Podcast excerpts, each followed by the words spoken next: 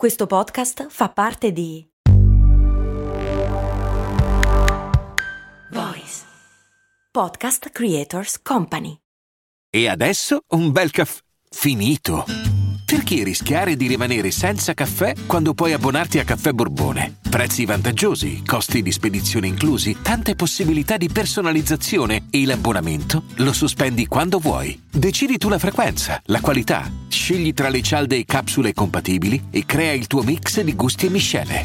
Mai più senza caffè con l'abbonamento Caffè Borbone. Tutte le info su caffèborbone.com.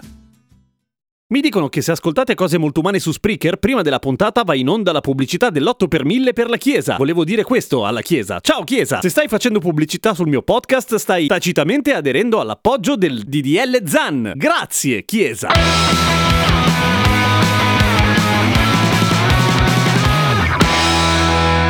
Ma molte molte più grazie a Tariq, Matteo, Miriam, Riccardo e Fabrizio che sono gli ultimi iscritti a patreon.com slash cose molto umane e che quindi oltre a potermi fare le domande e poter ascoltare gli speciali che mi sa che stanno diventando due alla settimana appoggiano e sostengono la trasmissione. Un patron anonimo che sospetto essere Gianluca ma non ne posso essere certo mi chiede perché la gonna è un indumento femminile se in passato era spesso e volentieri usata anche dagli uomini? Molto in linea con la questione della chiesa tra l'altro e adesso vi rispondo. La gonna come è facile immaginare è incredibilmente più pratica ed economica da produrre rispetto ai pantaloni, ma a un certo punto succede che la gonna diventa solamente per le donne. Quando questo avviene? Avviene relativamente recentemente se teniamo conto della storia dell'umanità, nel senso che per un sacco di tempo gli uomini hanno usato o le gonne o le tuniche o cose che non erano pantaloni comunque, cioè dal perizoma, che non è quello lì che immaginate voi col filo interdentale, ma bensì una sorta di telo che si annoda e avvoltola intorno ai genitali per proteggerli principalmente, perché sono delicati. La gonna ce la portiamo avanti per un casino di tempo, ma a un certo punto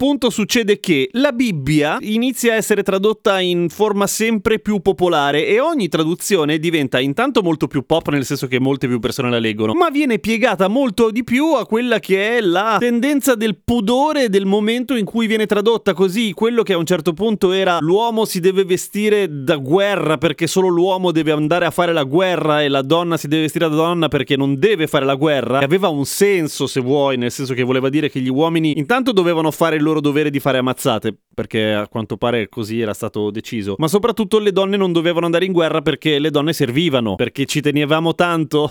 No, perché devono fare figli e ci servono più persone. Eh, molto banalmente quello. Ma questa roba qua che poteva essere un'indicazione di massima alla società del tipo cerchiamo di gestirci in questo modo, nel 1604 diventa Deuteronomio 22:5, la donna non si vestirà da uomo, né l'uomo si vestirà da donna, poiché chiunque fa tali cose è in abominio all'Eterno, il tuo Dio. Alla faccia. E meno male che eravamo tutti uguali. Comunque, questa roba evidentemente inizia a spaccare la moda, che non si chiama ancora moda, è un'usanza, fra come si devono vestire gli uomini e come si devono vestire le donne. Ma perché gli uomini a un certo punto iniziano a dismettere la gonna? Sempre per quella roba che ci piace fare ammazzate. Perché cavalcare per fare la guerra è molto più pratico farlo se non hai la gonna e hai i pantaloni che ti coprono tutto, evidentemente. Un cavaliere con la gonna avrebbe fatto una fatica disumana. Sì, ma c'erano per esempio gli scozzesi. Ok, sì, ci sono un sacco di esempi e eccezioni. Ancora oggi in Oriente la gonna o roba simile alla gonna, tipo tunica, in Oriente è utilizzatissimo dagli uomini. Ho già detto in Oriente. In Oriente comunque è utilizzatissimo dagli uomini. Qui da noi no, perché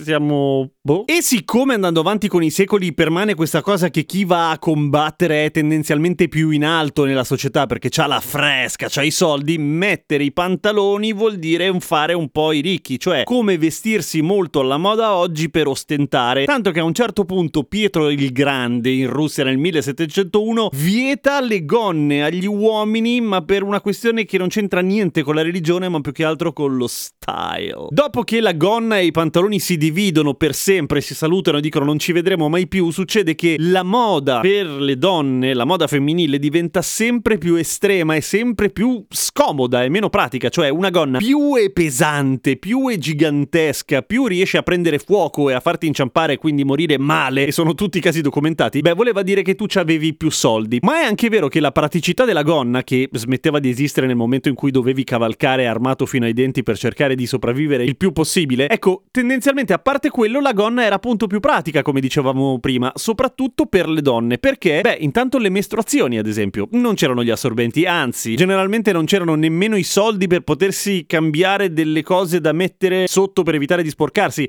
Vale a dire, ci si sporcava, ma se fossero stati i pantaloni sarebbe stato un delirio. Con la gonna era più facile lavarsi, era anche più facile andare in bagno e soprattutto era più facile la gravidanza. E la gravidanza era una roba piuttosto comune dal momento che non c'erano i contraccettivi, o ce n'erano ma erano molto scarsi. I pantaloni non puoi usarli in gravidanza, o meglio, sì, si chiamano pantaloni premaman e sono fatti apposta, ma ai tempi sarebbe stato molto caro fare dei pantaloni apposta. Tanto meglio usare un vestito o due che puoi usare tipo per tutta la vita, sempre uguale. Però dicevo, a un certo punto le gonne perdono la loro praticità, diventano quelle robe infiammabili, pesanti, che ti soffocavano non la gonna in sé, ma tutto quello che veniva sopra, i corsetti e quelle robe lì. Oltretutto le gonne erano perfette per raccogliere tutta la merda che c'era per strada, perché dovevano coprire tutto quanto. Nel 1850 qualcuno provò a introdurre una sorta di gonna pantalone un po' da reppuso, francamente non bellissima, e fu scandalo. Cioè, eravamo in un periodo in cui le gambe dei tavoli e anche dei pianoforti venivano coperte con delle tovaglione perché le gambe erano sexy, anche quelle dei tavoli. Era così tanta la repressione probabilmente che a tutti gli uomini veniva un durello guardando le gambe dei pianoforti. Ed era legale. Chissà se qualcuno molestava i pianoforti. Io mi auguro di no. Poi, come avevamo raccontato nella puntata del perché le tasche dei pantaloni delle donne sono praticamente inutili, durante la prima guerra mondiale e soprattutto durante la seconda guerra mondiale, finalmente i pantaloni vengono sdoganati per necessità anche nella moda femminile, anche se appunto con ancora tutta una serie di restrizioni. Ma la gonna per gli uomini ancora no. Si può mettere il pareo in spiaggia e va bene, ma se metti la gonna per strada stai facendo una comunicazione importante, uno statement, una dichiarazione. Vuol dire che o sei omosessuale oppure stai lottando per la parità dei diritti oppure perché sei alla moda oppure perché sei Kanye West, che anche lui mette la gonna, oppure perché in quel momento hai tutta la faccia blu e gridi libertà. Gem, questa la capiscono solo io un po' i vecchi come te. Era Braveheart il film. Vabbè. Fatto sta che io personalmente, come ho già detto, penso che sarebbe una figata che tutti potessero usare tutto. Intanto perché queste cagate delle mode, bah, e le cagate delle usanze vagamente bacchettone ancora più bleh. Però la gonna, soprattutto d'estate, Madonna se deve essere comoda. Madonna la gonna. A, a, do, a, a, domani con cose molto umane. E grazie Chiesa per lo sponsor e soprattutto per il tuo supporto al DDL Zan. Ci stai troppo dentro, troppo moderna. Bella.